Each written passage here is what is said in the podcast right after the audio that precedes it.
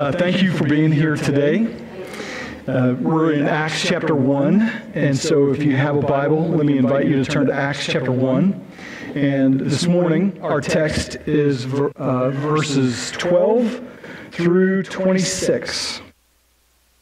So we'll complete, Lord willing, uh, the first chapter. Uh, I'm sure Nathan will call out what page that's on in the gray Bible. Kind of what you're good at these days. I mean, it's not just only what you're good at, but one of your many talents.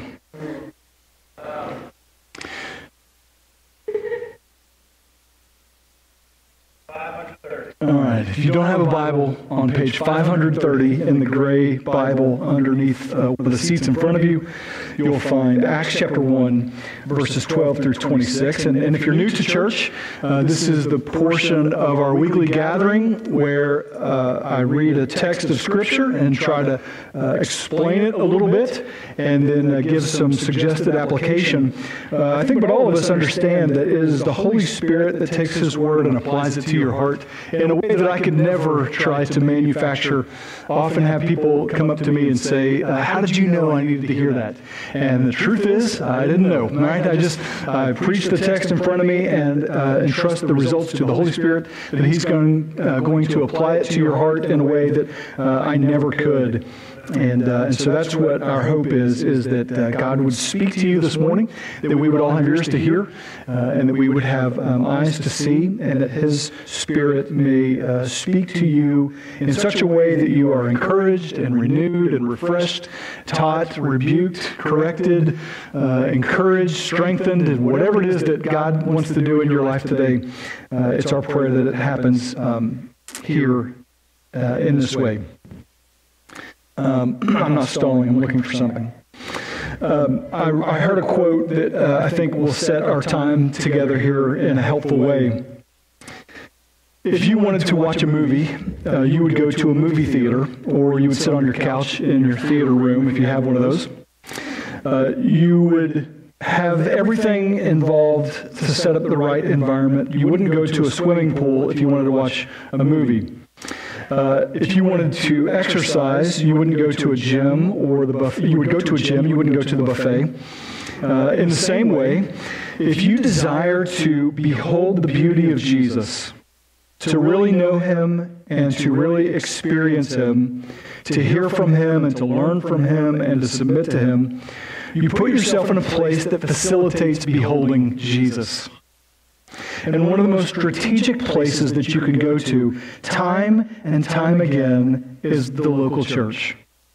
The place where the Bible is opened and taught accurately and regularly, where you are exposed to the Scriptures, the Word of God, the very words that the Holy Spirit of God wrote Himself. And you would hear the Word of God in the context of the people of God who know you and love you. Because the Spirit loves to point us to Jesus, to the beauty of Jesus, and to the plans of Jesus. The Spirit loves to exalt Jesus. The Holy Spirit's role is to counsel us and comfort us and remind us and teach us truth that He Himself authored. And He does this activity regularly in the context of the rhythmic gathering of the body and bride of Jesus.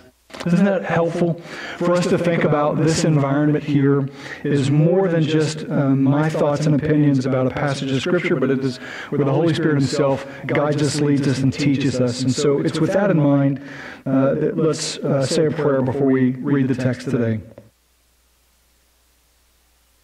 Father, we thank you for this environment. We thank you that uh, through worship and through prayer and through music and through fellowship, that our hearts are prepared to hear from you. We pray that you would speak to us by your word, that you would instruct us by your Holy Spirit, and that you would use the message uh, that you've prepared in my heart uh, to communicate to uh, those in this, uh, in this building. We pray that you would use it for your glory and for your majesty, that you would inform our minds but instruct our spirits as well. And may it be done in Jesus' name. Amen. Acts chapter 1, we'll start in verse 12 and read all the way down through verse 26. Let's read together. Then they returned to Jerusalem from the mount called Olivet, which is near Jerusalem, a Sabbath day's journey away. And when they had entered, they went up to the upper room where they were staying. Peter, John, uh, Peter and John and James and Andrew, Philip and Thomas, Bartholomew and Matthew, James the son of Alphaeus, and Simon the Zealot, and Judas the son of James. Anybody know who's missing there? Yeah, Judas Iscariot. We learn what happens to him in just a moment. All these, with one accord, were devoting themselves to prayer, together with the women and Mary, the mother of Jesus, and his brothers. In those days, Peter stood up among the brothers. The company of persons was in all about 120 and said, Brothers, the scripture had to be fulfilled, which the Holy Spirit spoke beforehand by the mouth of David concerning Judas, who became a guide to those who arrested Judas, uh, Jesus. For he was numbered among us and was allotted his share in this ministry. Now this man acquired a field with the reward of his wickedness, and falling headlong, he burst open in the middle, and all his bowels gushed out. Gross. And it became known to all the inhabitants of Jerusalem, so that the field was called in their own language Akeldama, that is, field of blood. For it is written in the book of Psalms, May his camp become desolate, and let there be no one to dwell in it and let another take his office. So, one of the men who have accompanied us during all the time that the Lord Jesus went in and out among us, beginning from the baptism of John until the day when he was taken up from us, one of these men must become with us a witness to his resurrection. And they put forward two Joseph called Barsabbas, who was also called Justus and Matthias. And they prayed and said, You, Lord, know the hearts of all. Show which one of these two you have chosen to take the place in this ministry and apostleship from which Judas turned aside to go to his own place. And they cast lots for them, and the lot fell on Matthias, and he was numbered with the eleven apostles.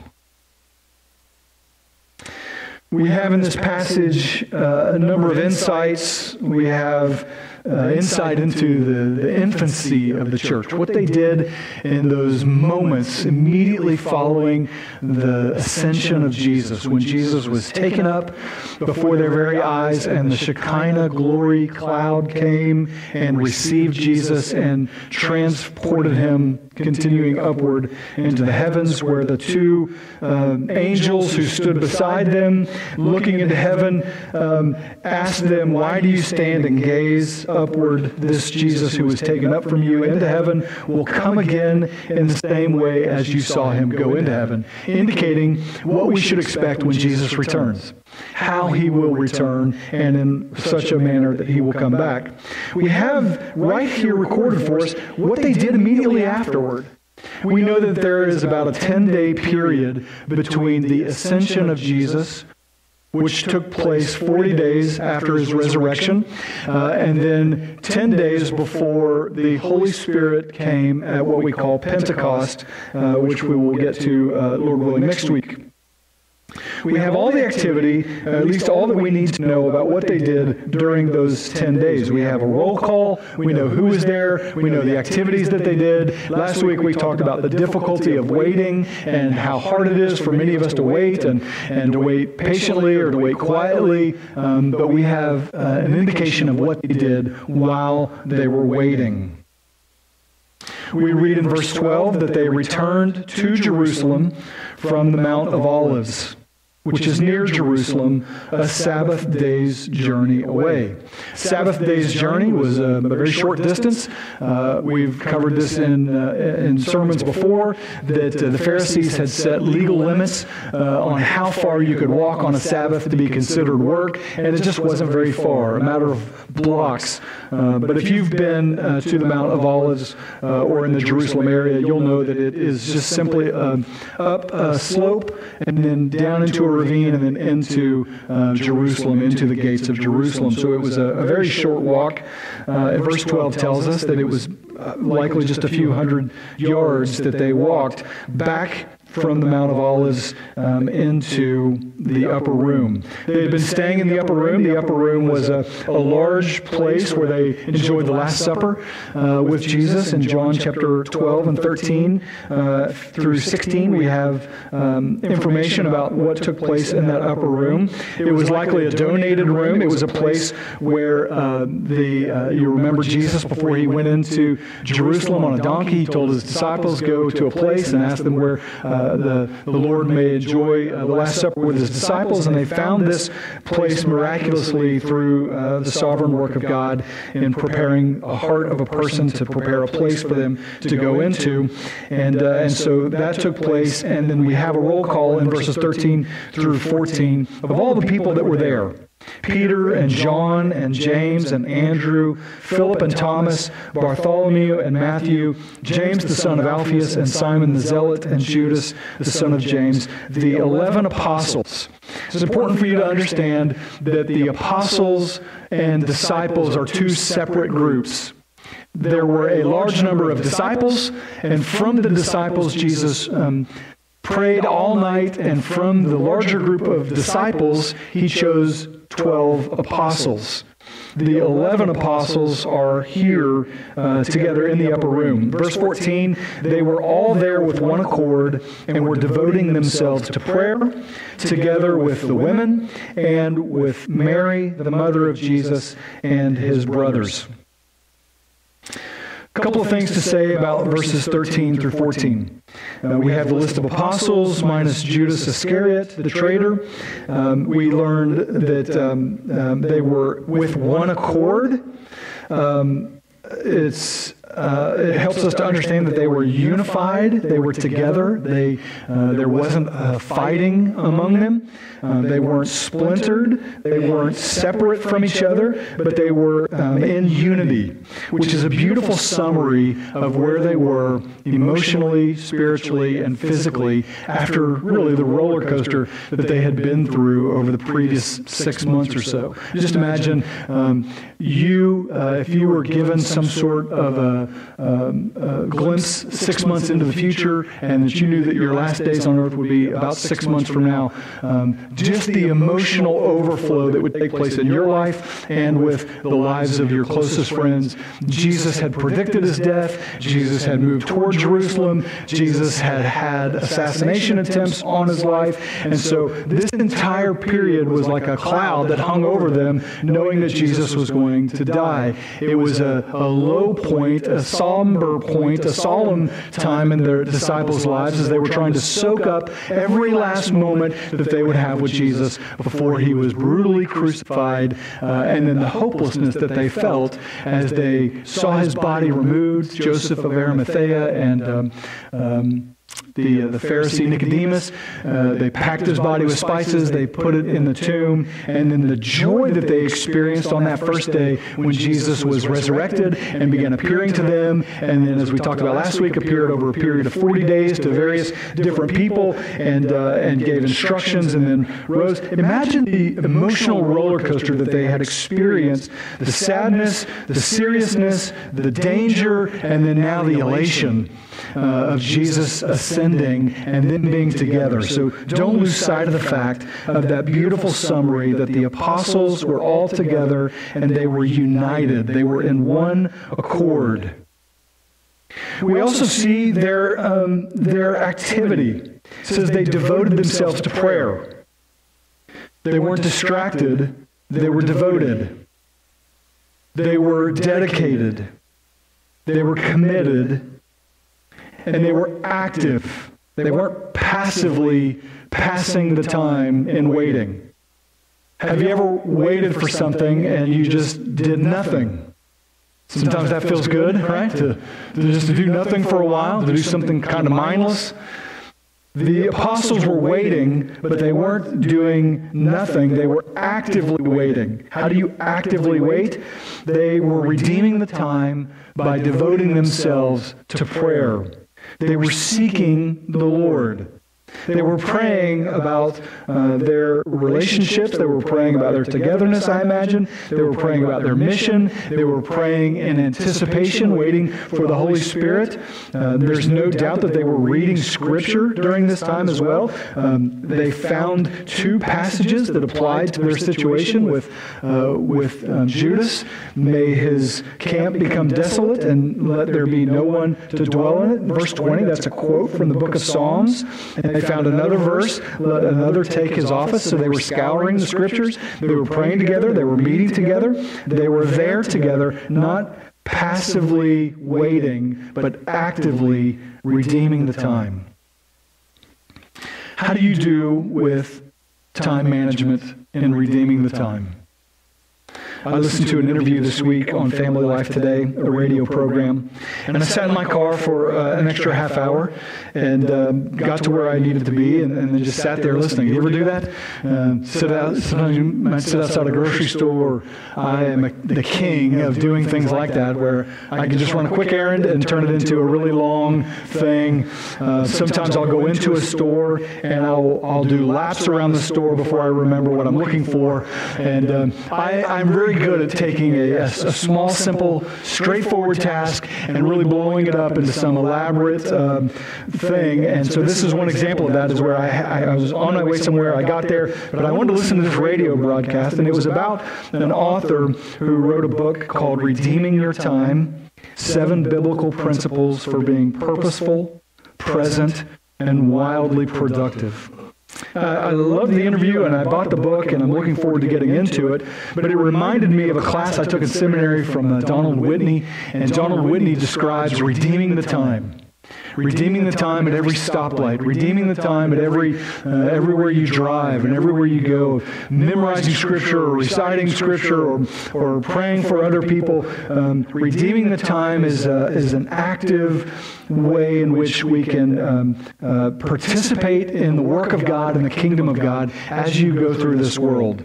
Um, Matt Freed will often message me and I know that he's on his way home. He'll send me a great podcast or, or, a great episode that he watched. He's redeeming his drive from here to CB East every day. Just filling his mind with Scripture, filling his mind with godly things, and, and he sends me those kinds of things all the time. Redeeming your time.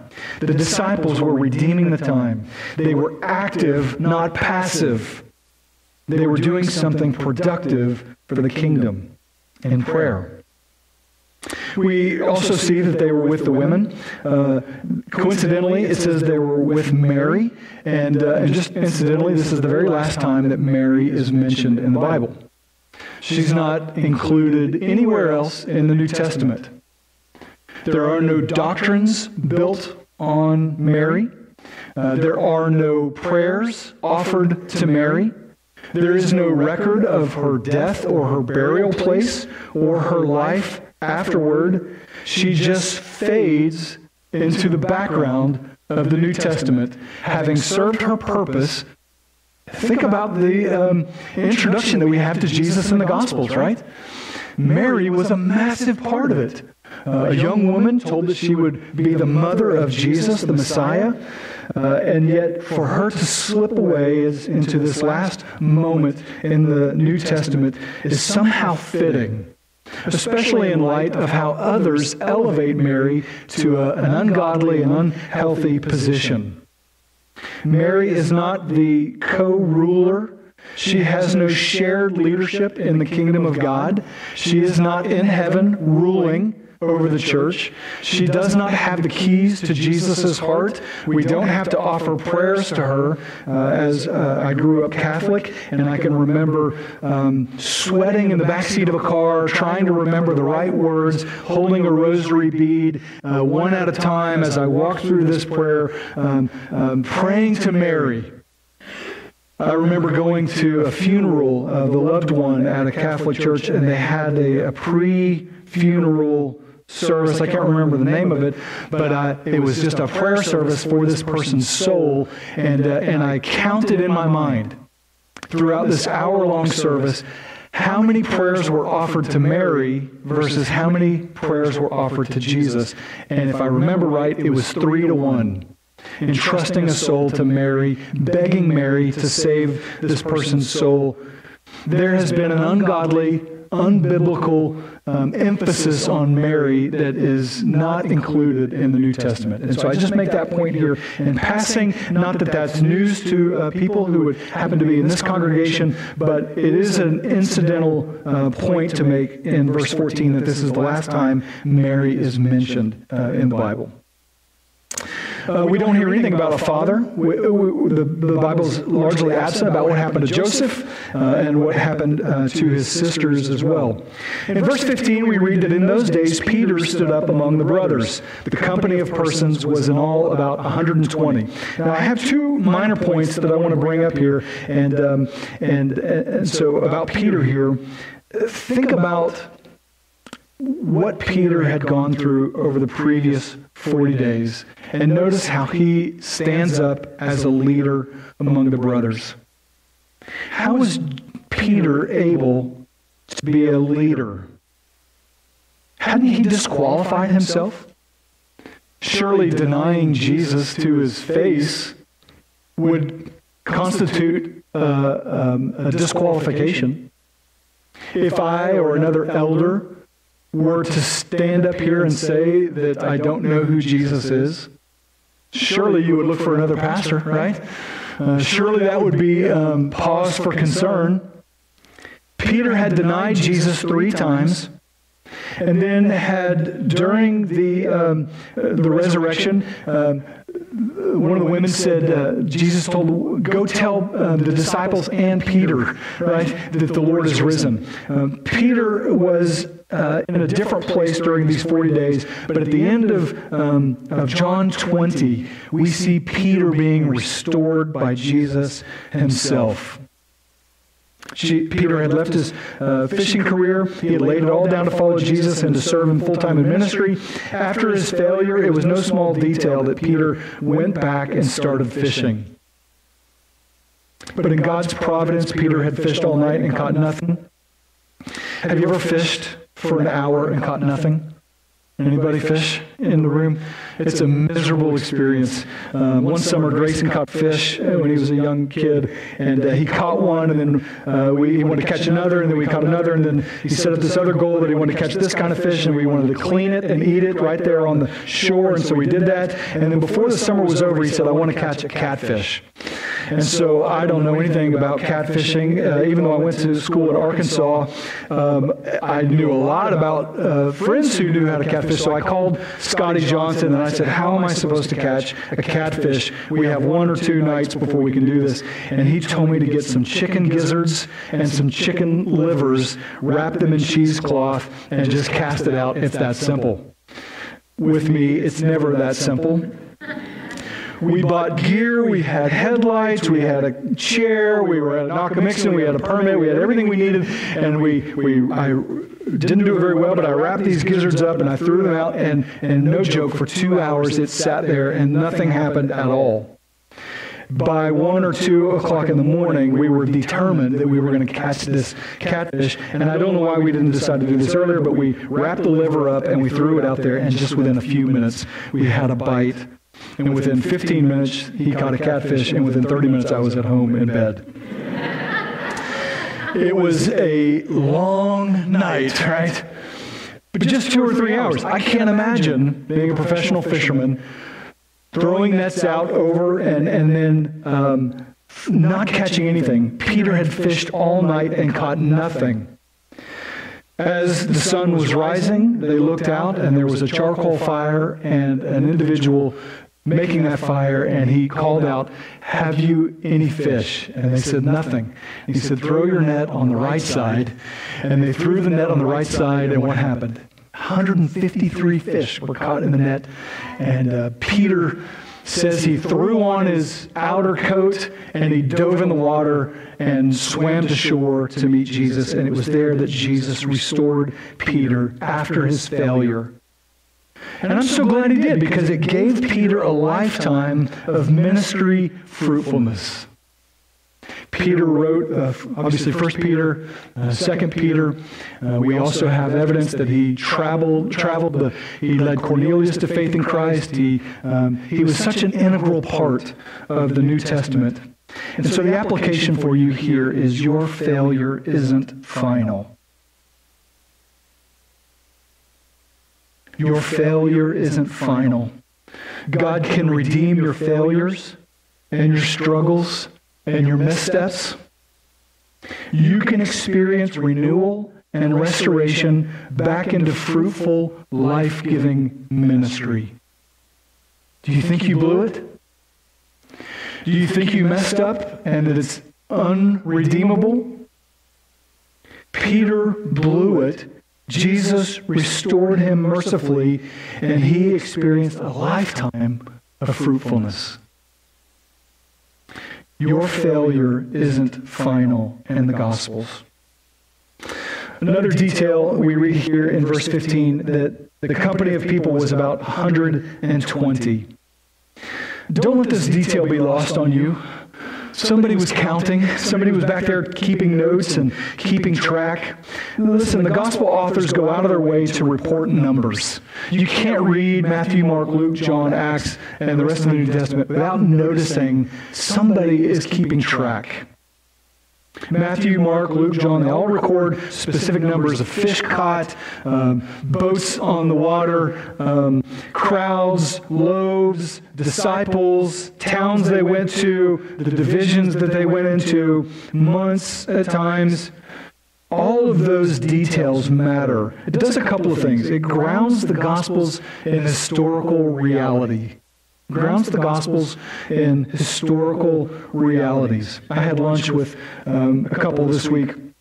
And one of them asked, I don't know why there are so many genealogies in the Old Testament. Why are all these lists of people's names over and over again that I know none of you ever skip those?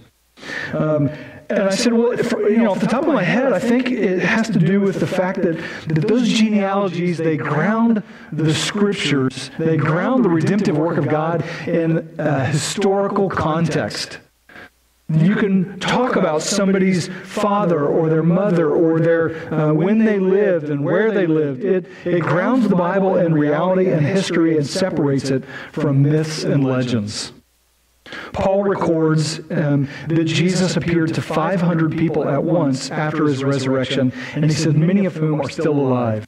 Meaning, there's the you can go down and talk to him. He saw Jesus alive, and you could go and um, interview eyewitnesses. There are details that we find in Acts about numbers and places. Uh, I referenced this last week. One um, archaeologist who was skeptical about God and the Bible scriptures went through all the places where Acts mentioned, and, and in all of his archaeological discoveries, wound up being converted to Christ because of the accuracy of the book of Acts and Luke's um, historical um, references that he mentions in the book of Acts. Sometimes we react negatively to numbers. Uh, I know this happens to me sometimes at pastors' conferences or denominational gatherings. It has become, in the past, an unhealthy metric that led some people to boasting or to pride or to some sort of ministry validation. Sometimes we, even in our flesh, can view a congregation that has 500 people or 1,000 people as more important or more blessed than a congregation of 100 people or just a dozen people. Just because we can view counting people in an unhealthy way or in a skewed way that might distort our judgment doesn't mean that counting people um, is wrong. Let's come to grips with a couple of realities regarding numbers. Each number represents a person, and people matter to God. That's, that's the, uh, the, the, the, quickest thing that we should get to when we read a number like this. That if 120 people were there Every single one of them were individuals that God knew their name, that He knew the number of hairs on their head, that He knew the number of days that they had before them and behind them, the words that before they were ever a word on their mouth. The Lord knew those things. So every number represents a person, and people matter to God. God doesn't lose sight of an individual just because they're numbered in a large group. Isn't that comforting? Another thing that we can come to grips with about numbers the kingdom of God is built up one person at a time. There is no wholesale group plan. God isn't just redeeming a country or a people group or a nation. He redeems one person at a time, each one being born again into the kingdom in a unique and special way that brings God glory. Isn't that amazing? You, you, may have this habit too, but on any of our children's birthdays, we have a birthday breakfast and we get them a big uh, fat donut from, uh, what's the name of that place? Yeah, from Yum Yum, one of those big, those big ones. You know what I mean? Um, we get one of those, and, and as they're you know digging into that thing, and we're uh, we're talking about how special their birthday was, so we remember all the details about that. Listen, God births each individual into His kingdom in a special and unique way. He redeems people and builds the kingdom up one person at a time, weaving together the circumstances that lead to an individual's salvation in such a way way as to bring God maximum glory and us maximum participation. Isn't that beautiful? It's like a tapestry of threads that, if you were to look at the back of it, it all looks jumbled and, and messed up. But if you flip that thing around, it creates a beautiful picture of the work of God, where He's weaving together the circumstances that lead to a person's salvation in such a way as to bring together someone who knows the gospel with someone who has been prepared to hear the gospel. A third thing that we can come to grips with about numbers, and then I'll move on, I promise. Counting is a means of measurement that demonstrates order. Our world is often chaotic, but God is a God of order and precision rather than a God of chaos. And there is a precision, a mathematical precision. I remember one mom was teaching her um, four or three or four year old son about math, and she asked him, um, "What does math say? Um, how does this how does this equation work?" And he says, "By the power of God." He's saying this math problem is that's the right answer, right? All the time. like, I don't know the answer to this equation, but I know the power of God put it together, right? It's a testament to the, the fact that God created, God is a God of order. And when you see something ordered, it points to an orderer. Everything in God's creation demonstrates a level of order and purpose at every level, both the microscopic and the macro levels.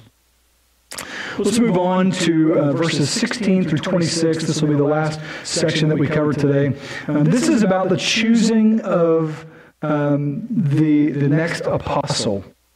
Uh, we, we get details into Judas and how Judas um, how his last days were lived. Uh, there is a potential discrepancy in that uh, we read in Matthew and Luke different ideas about what happened to Judas. One account says that uh, Judas threw the money, right? He was so ashamed of what he did that he went back and he, he threw the money, and it says that they wouldn't take the money because it was blood money. And so the Pharisees or the high priest, they, they bought a property, and that uh, with that money, Judas um, fell uh, and killed himself on that property. In another account, we see that, um, that Judas bought the field uh, and that um, here in verse 18, this man acquired a field with the reward of his wickedness. That's the, the silver coins that he was paid for betraying Jesus. We see the details here. Uh, although those details uh, appear to us a discrepancy, uh, however it happened, with the reward of his wickedness, a field was purchased. Whether it was by the priests or the Pharisees or Judas himself, that's uh, not part of our conversation uh, or purview here to understand, but we do know how he died. Uh, verse 19 says, It became known to all the inhabitants of Jerusalem, so that the field was called in their own language Akeldama, that is, field of blood. Just one note about Judas and his life. Uh, he betrayed Jesus for money.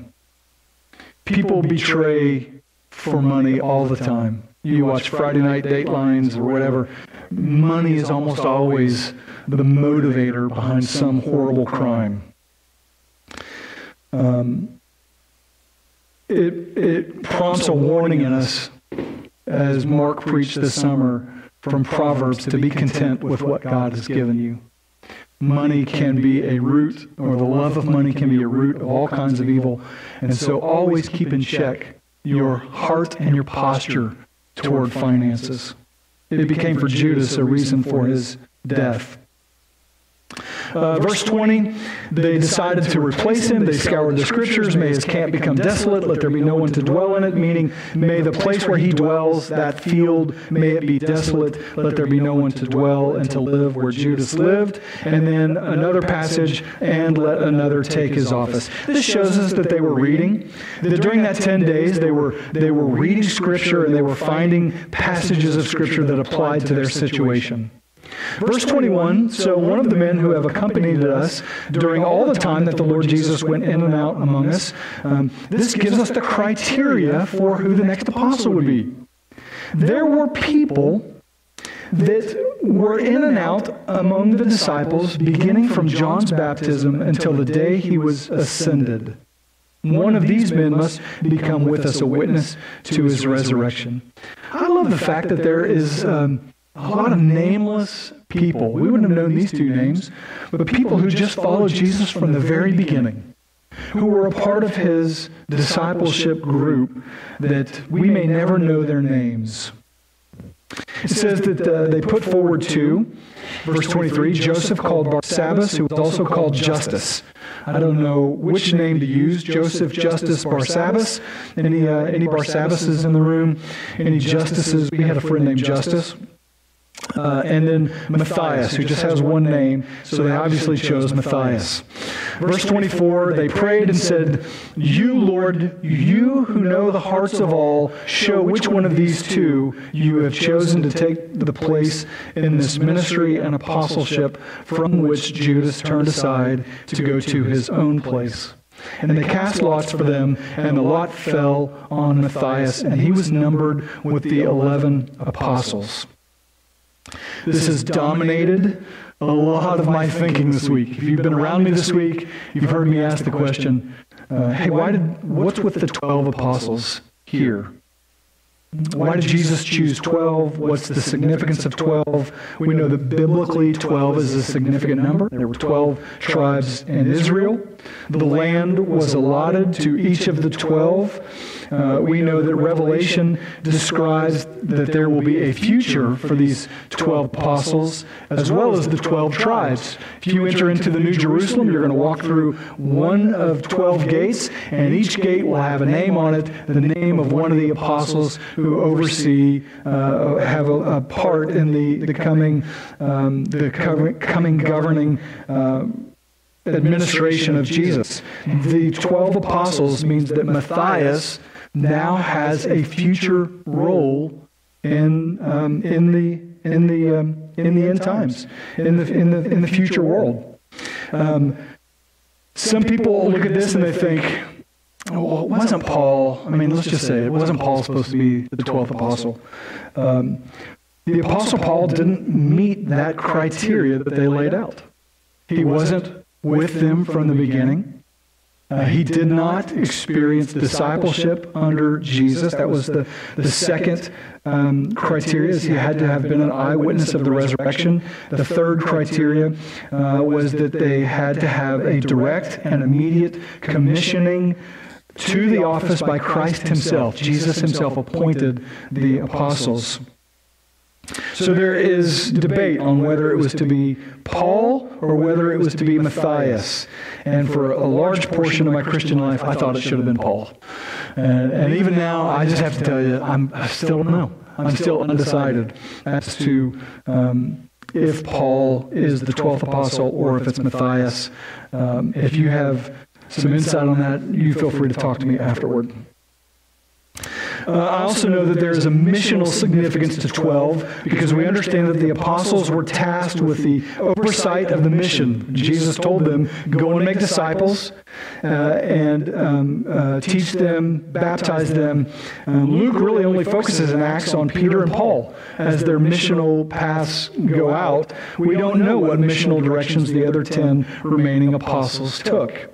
We know that James, the brother of John, is going to be martyred in a few chapters. Um, but there's church history that says Thomas went to India and that there are others who went to other places.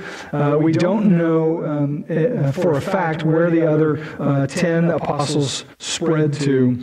Uh, we only have evidence that Peter ended up in Rome. I do like this fact, though, and I'll, I'll make a point of application here, is that there are so many believers if there are apostles, there are also disciples and believers even today who labor in relative obscurity. You may never know their name. We learn here about two guys that you'd never heard of before and you don't hear anything about in the future. I appreciate how Scripture acknowledges some but doesn't acknowledge everyone for the very fact that most of us will live our days in relative obscurity. Said, Thanks. That's not very encouraging. No one's going to remember me when I die. Yeah, sad, isn't it, DJ? I only mean that we won't have the kind of impact that will be discussed hundreds and hundreds of years from now. Very few of us have that potential, but, but there is one who watches and who sees what is done in secret. Jesus in the Sermon on the Mount says that when you pray, go into your room and close the door. When, he, when you fast, go into your room and, and don't make a, a big uh, show of it. When you give financially, don't demonstrate it because he repeats over and over again in that Matthew 5 through 7 section. When your heavenly Father who sees what's done in secret, he will reward you. It means God is one who watches who sees you, and though you feel like you're doing some purposeless, meaningless ministry that no one is even paying attention to, there is comfort in the fact that we labor, all of us together, in relative obscurity. The mother who's taking care of the babies, you know, day in and day out, wondering what will come of this, that is her ministry right there. Uh, those who serve the church, we have people who come in before and after who you'll never see, uh, and we couldn't do ministry here without them. There is a blessing for those who serve in faithfulness without the need for recognition. And I think that's important for us to note in a day when Christian celebrity culture just rots the soul of people who are selfishly ambitious and who want their name to be known. I was mowing my yard Friday, and I, this verse just kept coming up. I can't remember where it's from. Do you seek great things for yourself? Seek them not. Rid yourself of selfish ambition, Philippians 2 describes. And that our, our, Christian celebrity culture reeks of selfish ambition and the desire to make our name great instead of to make the name of King Jesus great. There should be a joy and a, a, relative humility that should accompany our service to Christ that doesn't do it for the purpose of making our name known, but to make his name famous. Let's close with this. We see a blueprint here that can inform us on how to make decisions. Peter and the remaining apostles during that 10 day period, they searched the scriptures. They prayed together. They were devoted to prayer. They defined the parameters of the decision, right? Uh, there has to be somebody who's gone in and out from among us from the time of John the Baptist all the way up until the ascension. They, they defined their terms. They presented the options, Matthias and, and Justus Joseph Barsabbas, uh, and then they, they rolled the Urim and Thummim. You remember the Urim and Thummim that the, the high priest would have worn on his shoulders, these two sort of equivalent to what we would think of as dice. Uh, this was the way that they made decisions. They, they entrusted um, the sovereignty of God, they entrusted the decision to the sovereignty of God in the, uh, in the, the rolling of Urim and Thummim. This gives us an idea of how to make decisions. How do you make decisions? How do you make important decisions? Do you flip a coin? Do you go with your gut? Do you get counsel from other people? Many of you are facing decisions. We make thousands and thousands of decisions a day. Most of them are inconsequential, but others make uh, are, are facing important decisions. A job change, a relationship decision, a financial decision, a travel decision, a career decision, an educational decision, a spiritual decision. There are people here who are considering should I give my life to Jesus or not? This gives us a blueprint for a way in which we can discern God's will and make good, godly decisions. If you are considering the decision to give your life to Jesus, if you were to put this passage into practice, you would search the scriptures. You would be seeking truth. You would be listing the options, weighing your concerns. You would be certainly praying about it. You would be discussing the decision with people who know you and love you. You would be weighing out pros and cons. I remember a disciple, uh, a man who discipled me, showed me how to make a pros and cons chart on should I forgive a person who had wounded me and who I was harboring bitterness. In the process of that, I labored over Scripture and wrote out all these different factors, and in the end came to a decision to forgive in obedience. All of it, was included in this decision making process. If you're trying to decide to follow Jesus or not, this is a good place for you to be to, to be in a place where you're hearing Scripture, where you're around people who know you and love you and are praying for you. If you have other decisions to make, big decisions, see this as a blueprint for decision making. Where you should go to school, what your career should be, who you should be dating or not dating. All of those decisions must be made for the Christ follower. We make those with the information that God's given us by the power of the Holy Spirit indwelling us, as well as by Scripture and godly counsel. Father, we thank you for our time together this morning. We thank you for a passage that is so um, ripe and overflowing with application and information. Help us not to be content with just um, information sermons only. Help us to put them into practice whereby we become a man or a woman of God who builds their life on a firm foundation of application, not just Bible knowledge. Some of the meanest people we know can quote Scripture up and down. It's those who have taken it in and brought it to a point of application who demonstrate the one who builds his house on firm foundation. So let us put your word into practice in our own life today as the Holy Spirit has instructed us. In Jesus' name, amen.